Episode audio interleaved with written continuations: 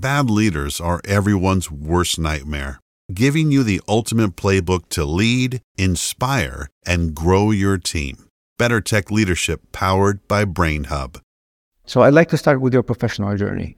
Can you share a bit about your journey from being a student at ETH Zurich and UC Berkeley to becoming the head of engineering at Roche? Uh, specifically, what were the some key turning points or challenges you had to overcome and why did you choose to follow the fields of data and cloud? Big question, but uh, I'll let you speak. um, so my first job after my academic career was in private banking. Um, and there it was at Julius Baer here in Zurich um, in the advisory uh, part of the bank, um, which was extremely interesting because you get a broad view of everything. Um, although when I started, for half a year, I was doing Excel. So it was very classical. I was hired as a data scientist back then. Um, people didn't even know what data science was, and I was doing Excel as a as a first half year. Macros. Yeah, yeah. So it was a lot of automatizations of of things. Um, but then people saw that I'm doing cool stuff. Started to do more like dashboards and and people liked it a lot. So I took on more responsibility on the on the BA side of things in advisory. We were also piloting some recommendation engines back then, um, but it was never really rolled out. And uh, that's where I first started to realize it's not about technology; it's also about uh, processes and people. Uh, because if people don't want to adopt something, a recommendation system, then you have already lost, right? So it was very interesting to be in the finance industry. Um, there were also some downsides, I would say. I was always joking that the biggest innovator in finance is the regulator because banks are very risk averse. So it's it's very difficult to move stuff, which ultimately also was one of the reasons that I jumped votes. Um, also, the entire cloud adoption was very low, um, so it was very difficult to move things forward. But I learned a lot. I learned a lot from the people that I worked with because it was also my first job after university. So it was it was good. From from there, um, I became cloud consultant. That was also interesting. I was I was uh, working for Teradata for over uh, one and a half years, and they sent me to different clients across Europe and also different industries. So for me, in that one and a half years, I fortunately could see many different industries from oil and gas to uh, aviation to retailers. So it was it was nice, but it was also a bit uh, reality check because I, I, I was thinking that the, the financing and banking uh, sector is a bit behind, but uh, it turned out that almost everybody uh, is behind of the uh, cloud and data analytics curve. So I think we really we are seeing a two class society where we have Google, Facebook, Amazon, Apple, and then nothing, and then the rest. Um, so it was also a bit uh, shocking to see that. Um, and also for me, ultimately, I was also not so happy to be a consultant because there was no skin in the game for me. I was just, you know, advising um, helping, but I was not owning a solution. So for me, when I had the opportunity to end with Roche, um, my boss he he explained to me, you know, what uh, what possibilities there are, um, and for me it was a great opportunity to to take on more ownership because this was uh, exactly what I was looking for. And when I started at Roche, I started as machine learning engineer. So uh, the goal was to deploy um, some ML solutions, but I had to realize that the infrastructure was not quite there yet, the data was not quite there yet. So uh, we started to build out like a cloud platform for data and analytics, uh, Greenfield, and we started off with uh, five people, and now we grew that to like 150 people. So uh, it was a quite a nice journey for the last three years. Um, I learned a lot. I I always say it was a bit like having a startup within an enterprise, uh, with all the uh, well ups up up and downsides of it. So good thing is that uh, I don't have to go to raise that much money because it's a bit easier because you're in an enterprise. You also have a global reach, so it's easier to bring in people. Um, but, but of course, it's also it's still an enterprise. So you have a legacy. You need to take care of that legacy as well. So that was a bit difficult, and of course, also politics. Okay, you said that many sectors out there are behind, still behind those big tech companies like Amazon, Facebook, Stripe, you name them. What are the aspects that are still not there? Is it uh, adoption of the technologies? Is it the way they work? Uh, both of those things, or something else? It's a, it's a good question, and I think it's multiple things. Um, I think the the foundations are not there, uh, and also there is pr- probably not enough appreciation for that. Right? I mean, many then uh, many companies don't understand how to collect and curate data um, to make it useful. Um, so they want to have machine learning applications, but in order to get there, you need to get the basics right. So I mean, there's this very famous pyramid uh, where you need to have the infrastructure, and data collected, and then you can start to do like the, the more advanced analytics use cases. So you need to do your homework, and that's where most com- companies still struggle.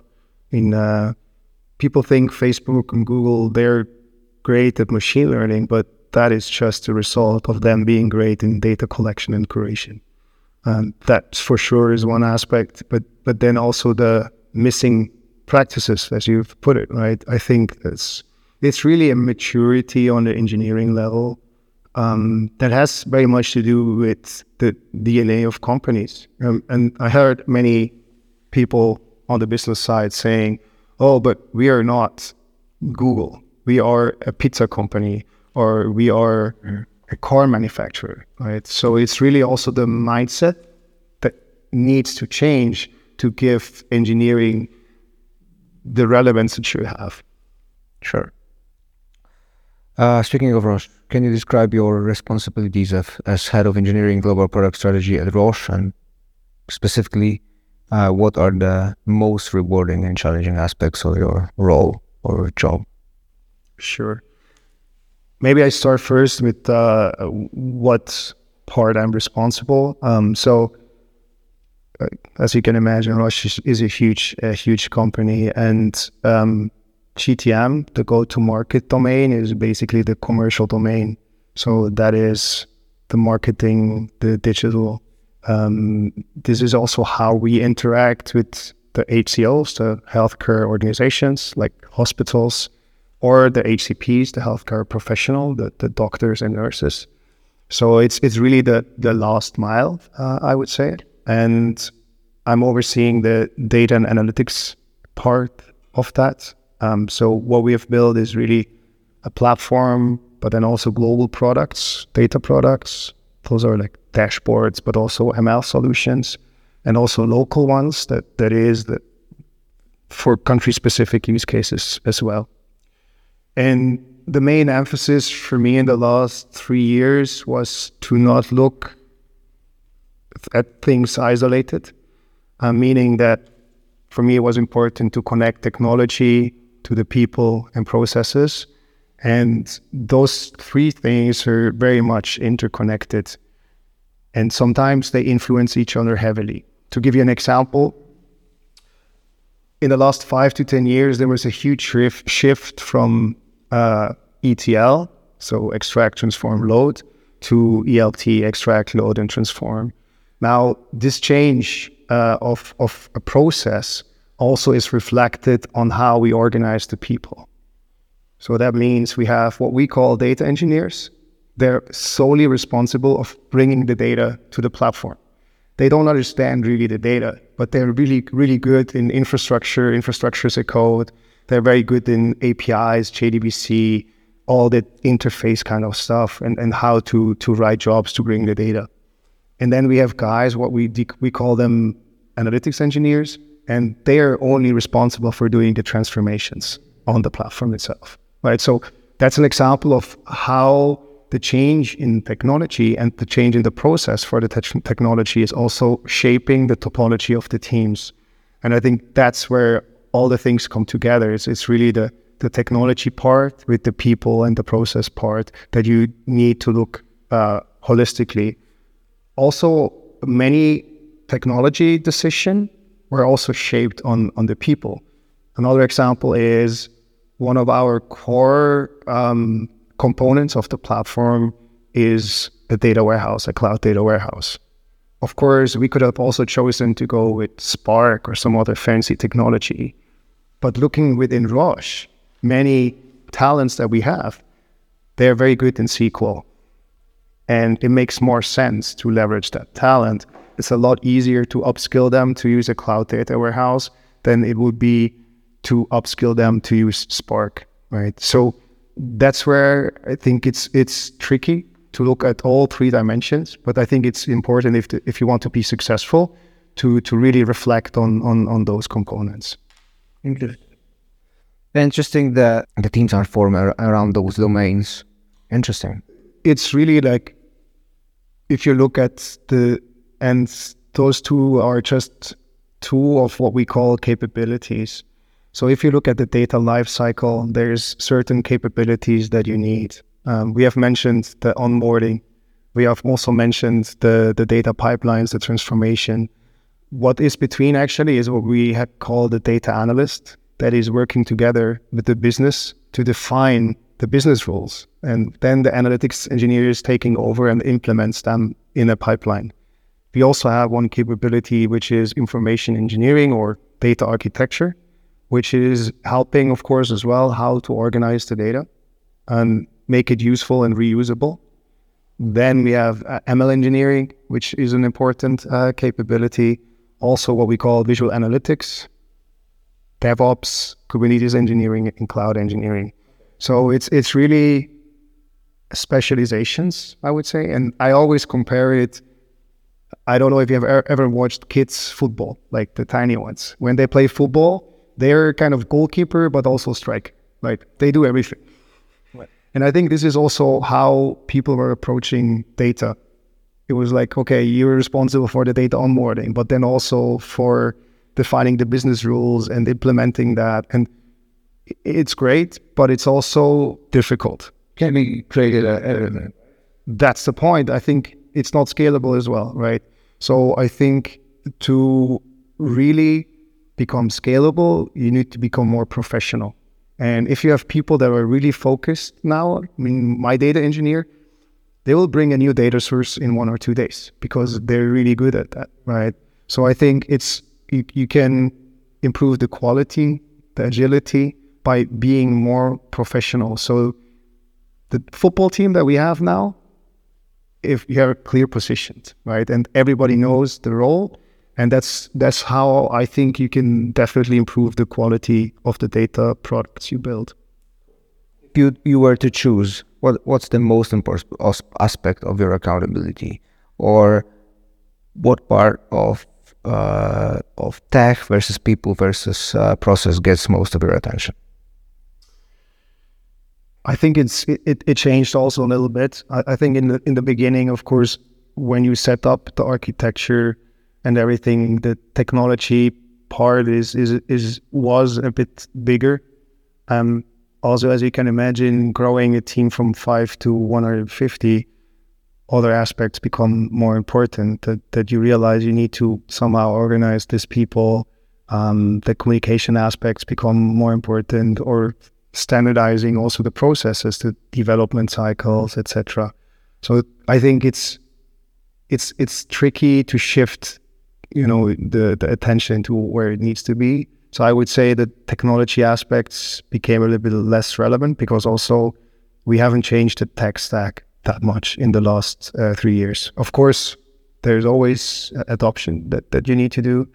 But uh, for me, since in the last three years, my role was also, I would say, cloud migration because we have been moving a lot of the workloads that were in legacy system like Hadoop or Oracle. We're moving them to, to the cloud. And that has a lot to do with change management. Mm-hmm. Um, again, more the people and processes part. Uh, then we are also introducing new CRM systems, new transactional systems. So I would say we're also helping a lot on the digital transformation part of the entire organization, right? Um, new digital channels. So th- there are a lot of challenges when it comes to trying to unify uh, all of that. Um, but I mean, I'm also quite happy that I could drive a lot of those topics from the engineering side uh, as well. But it's it's challenging because uh, nobody really wants to change, right? So to make people change and see the benefit of changing, you also need to be a bit of a salesman. Um, which naturally people in engineering don't enjoy so much. I'm also not enjoying it that much, but I acknowledge that it's important. Yeah, I think it's completely for me. It's completely different way of uh, communicating. I think that uh, you know, talking with the machine, it's just enough to say it once. Uh, but talking like getting message across uh, that is really complex, not uh, and requires some change, uh, and is related with the discomfort usually or fear. It's like it's a completely different game for me. it, is, and I think what is also challenging is that you need to meet the people where they are at so that is there's a huge spectrum, of course, right? So some of them it's quite easy; they understand very quickly. Some of them they take a bit longer, and that was also interesting to roll out that data and analytics platform across the globe. You could see, you know, certain countries or affiliates, as we call them, they're super mature, and it was not so difficult conversation. Mm. And with some others, took a bit longer. Yeah, it's a distribution, right? It's uh, okay. Uh, I'd like to speak a little bit about uh, go-to-market domain. So, um, my question is, what role does data science play in uh, the GTM domain at Roche? Yeah, I mean, it it always played a crucial role because it was one of the first use cases that we had in mind when we started to build the the platform. Um, so also there, it was recommendation engine um, for our uh, sales force, for the workforce that we have in the field, to improve the interactions they have with the doctors and the hospitals to to make that more relevant. And there also, it's it's a lot about collecting the data. I mean, everybody's talking about customer 360, right? Mm-hmm so it's it's a lot about providing the relevant information when when needed. Um, and there were super interesting use cases, right? So uh, there is, I think, 15 million articles in PubMed, which is the publication for medical the medical journey, basically, right? So uh, one of the use cases that we have is okay, what articles could be relevant for a certain doctor or not? Um, so it was always part of of our journey as well. Um, so it's it's really the more traditional BI stuff, but then also the the machine learning stuff where we try to to put the dent into that as well. Uh, what is important though is that we were always trying to integrate the machine learning aspect seamlessly into the work process of the people. So we didn't want to have an extra application for machine learning. So the results of the recommendation engine that we are um, that we that we have built is fed back to the CRM system, right? Because the the the Salesforce is already interacting with the CRM system, so it is important that they can keep the same ecosystem of tools that they already have. Yes because I think it's already hard enough for machine learning to, to, to build a machine learning solution. And then if you have an extra tool, it puts an additional barrier for people to leverage. Sure. Uh, we spoke a little bit about people, we spoke about process, uh, but uh, I'd like to get a little bit more specific and ask what do you consider the most important aspects of DevOps practices? And uh, could you share an instance where a specific aspect of those practices was critical to the success of a given project? Yeah, it's a super relevant uh, question. Um, I mean, for me, DevOps is not really practice; it's it's a culture. So you need to establish uh, this culture, and this is, of course, it's it's not an easy thing, especially in a lot of traditional companies. And I mean, I had the same issue in Roche, where we are. For me, it was important to put DevOps first. Now, when we started, after some time, I got asked, well, when are you going to hand over to the operations team? and I was like, there's no operations team. We are DevOps. So it's really the guys that are building the solution, they're also going to operate the solution. This is what DevOps is about, right? I think that showed me that even the most fundamental thing of DevOps, sometimes people don't understand and that's a challenge, right? And because this is the most important aspect, and uh, I think now people start to realize, and I think already from just combining the development teams with the operation teams, that, that there's no separation anymore. It improves the quality naturally because if you know you need to operate you put a bit more uh, effort into building a solution that is more robust, right? So for me, this already has a huge impact on your mindset if you're building out stuff. But that is not obvious for many companies, including my own. But I think now they can see the benefit of that. Of course, there's a huge uphill battle um, in that because people don't know. They're scared to change. Um, there were, of course, also a lot of question on handover documents. And I was like, look, it's the same thing. We don't need handover documents. We need to document, yes, but it's not that we need to have like this massive checklists and stuff that traditionally were there.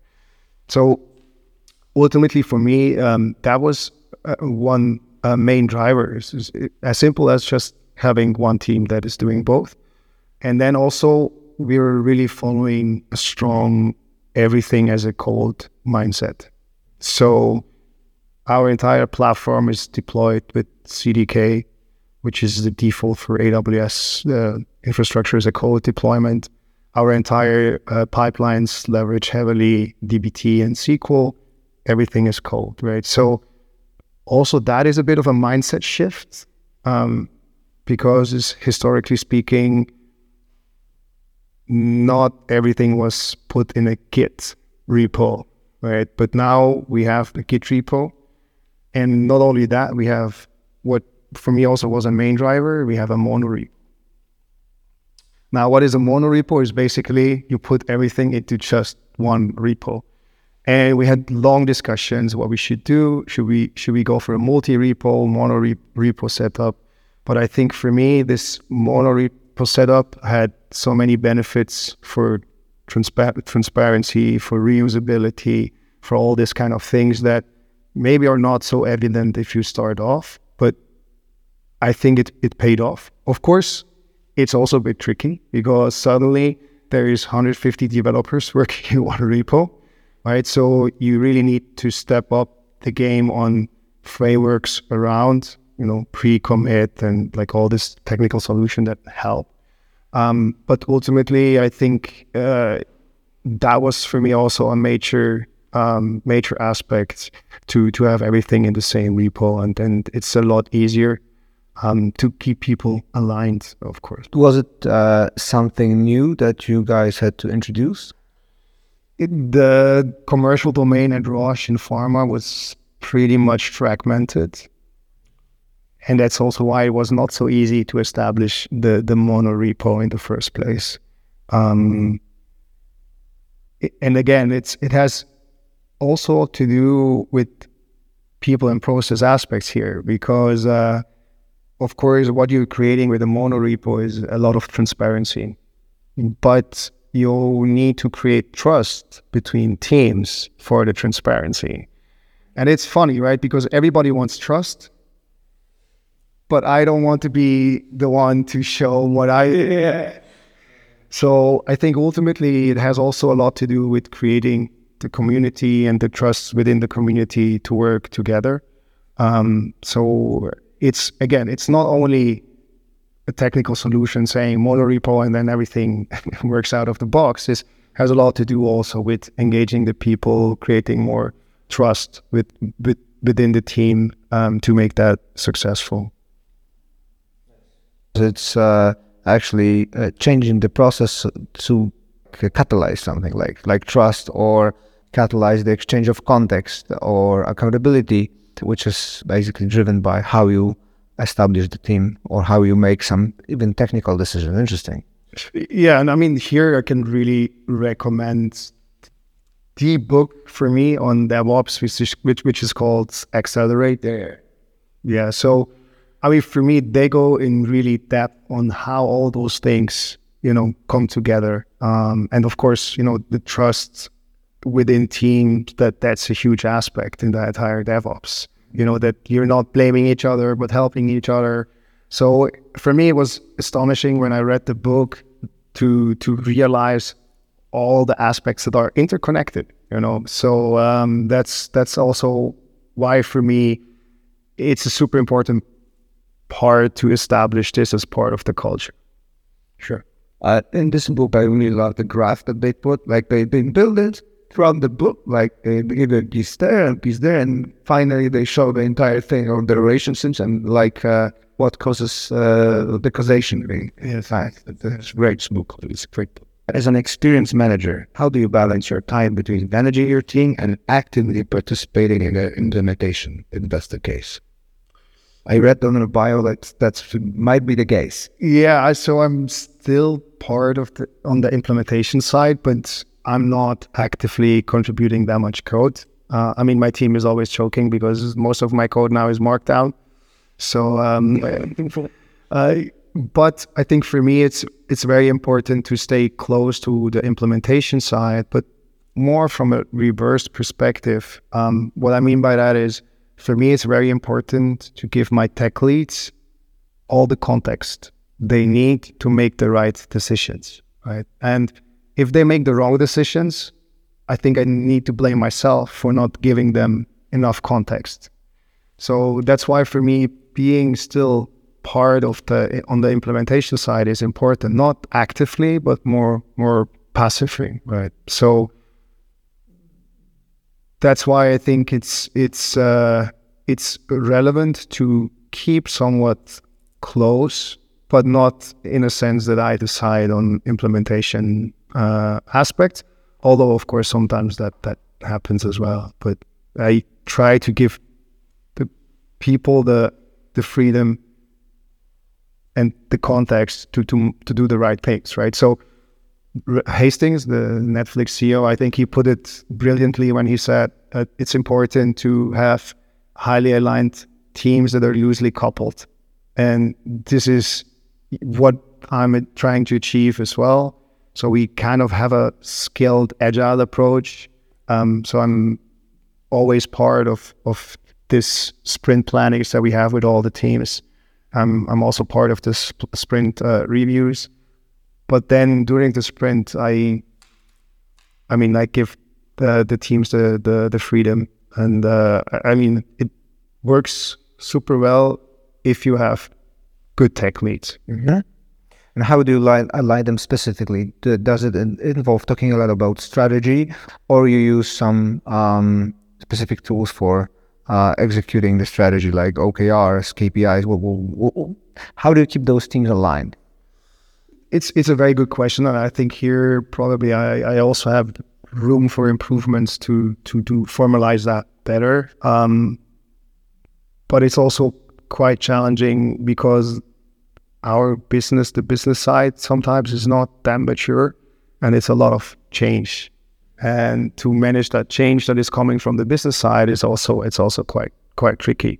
So ultimately, I'm I'm trying to give business context and I think this is important for yeah as much as possible. Possible, of course, trying to shield all the noise that is also coming, but to kind of filter the relevant stuff and and just pass down the, the rele- relevant relevant stuff that uh, that that is coming. I think that that for me is important, but uh, it's it could be a bit more formalized. So we are not currently working with KPIs and OKRs um, as much as I would like to, but then sometimes it's also very difficult because with KPIs, it's very difficult to capture. Um, I had recently exactly that conversation, right? Like technical debts, for example, and to invest in technical debts that is not bringing any business value.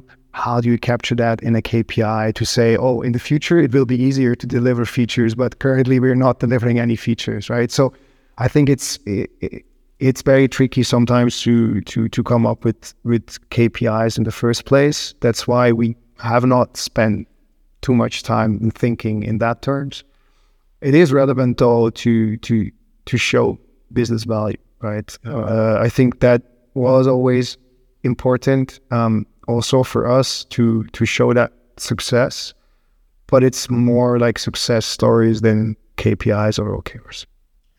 Sure. Uh, referring to uh, the the Accelerate book, for me there were quite a lot of inspiring ways how to measure things. Uh, some of them were subjective, and like many people out there, like uh, preferably measurable outcomes uh, that are objective, uh, but still, like they ask, for example, for deployment pain. That was a cool metric. I mean, cool, cool, cool way to ask about, for example, tech debt. So I agree. Uh, I mean, for us, um, I think one of the metrics also is lead time they put, right? Um, and of course, if, if I translate that, that would be something I mentioned earlier is how long does it take for us to tap into a new data source? Like how long does it take for us in average to onboard a new data source, right? Um, or deployment cycles. So currently we have two weekly sprint, sprints. We deploy on a two weekly basis to production of course, if if you compare that, um, and they make that comparison also of companies deploy sometimes 200 times per day.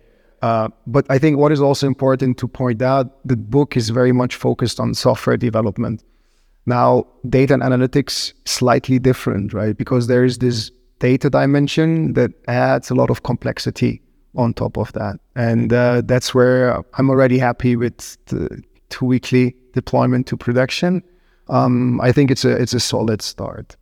Yeah, absolutely. How do you stay up to date with rapidly changing tech landscape?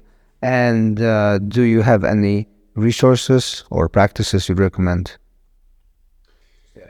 Um, I would say like one big source is my social network. I, I have many friends working in tech companies or other similar roles.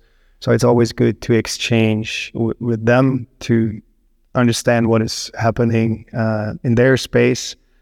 And also, I'm quite old school. Uh, I have an RSS feed that I that I read regularly, where I'm subscribed to um, to some of the news feed that for me are relevant. Um, so a lot of the cloud cloud things, um, of course, uh, are, are, there, but on the machine learning side as well, um, analytics side as well podcasts, uh, I think, is also uh, for me something that uh, I like a lot, like audiobooks as well, um, or books in general. So it's it's a bit diverse. Uh, yeah, diverse sources for sure. Okay, speaking of the changing tech landscape, I'd like to ask you what trends or emerging technologies are you most excited about and why? I mean, of course, uh, I think first first answer would be uh, what is happening currently with the LLMs and ChatGPT, but then there's also a huge hype around that, so we can also keep it on the side. Um, but I think it will have a huge impact. Uh, for sure, it already has a huge impact now, and it's only difficult to foresee what is the impact. Um, but beyond that, I'm also excited about uh, the open table format conversations. So Hudi, Iceberg, Delta Lake, what is happening there to make data lakes um, ACID compatible. So that is interesting to see. It's super relevant to my line of work and uh, to everybody that's doing data analytics in the cloud. I think uh, it, it will be interesting to see like what uh, what impact it has. Um, in general, I'm also excited about the self-service topic, although it is a bit overhyped as well. But um, there is a new AWS service called DataZone that is in preview now. That is is going more into the direction of self-service platforms, um, which will be extremely interesting to see. And then, of course, also on the BI side, with tools like ThoughtSpot, it's interesting to to observe what is happening on the on the self-service BI topic as well. Although, again, um, those are tools. You still need to do your homework. Um, so, uh, self-service BI tools will not magically solve your problem. I mean, uh, we invested in the last two year, two years heavily on the data model to have a robust good simplified data model that then can be used with self-service. So I think it's not a silver bullet, but it's interesting to see that the technology can shape um, aspects. Again, self-service is a different way of working. So the process is also changing, right? So it's uh, not like Tableau anymore. You cannot use ThoughtSpot the same way you're using Tableau. It's a different different ways of working. So again, it's interesting to see how self-service can can shape the the business processes. Um, but it's still a long way to go, I would say, because self-service to get it right is super difficult um, because you need to cater and uh, to align and and simplify. I think simplifying is is extremely hard um, people don't appreciate it enough um, to make things look simple because when they are simple, they think it's easy, but it's not. Right. So that's why I have a, a, a huge appreciation um, for for all that work to make things abstracted in a, in a simpler way. You mentioned that you've been uh, you, you, had uh, taught dancing I, I want to ask about that and uh, how did this uh, thing influence your professional life um, as an engineer and as a leader? Yeah, I think it, it had a huge impact on my life because, uh, of course, uh, as an engineer, you're more of the introvert type. Um, and also going to a very technical university, you're centered most on on your engagement on technical aspects. Uh, you're also taught at university that technology can solve all the problems, um, and then of course having another world that I could relate to, the dancing and the dance and the teaching, uh, for me gave me a completely different view on things. It was also teaching me a lot of the social skills that maybe you're not taught at university that you should be actually, but yeah, but you're not.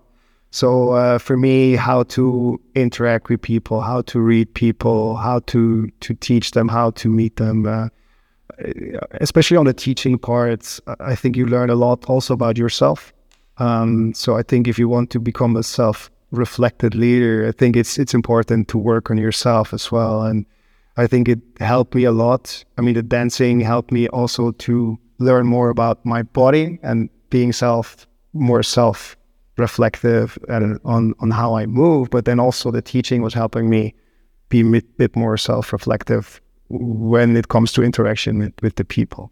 So I think for me that was a crucial skill set that I learned that for me probably in the last couple of years was equally or even more important than the technical aspects. Interesting. As I said, it resonates, it resonates with me very much as a former ski instructor. Yannick, thank you very much. It was, it was great. Uh, thank you for the answers and the insights. Sure. Thanks a lot for having me. Better Tech Leadership powered by Brainhub. Follow Leszek on LinkedIn and subscribe to the Better Tech Leadership newsletter.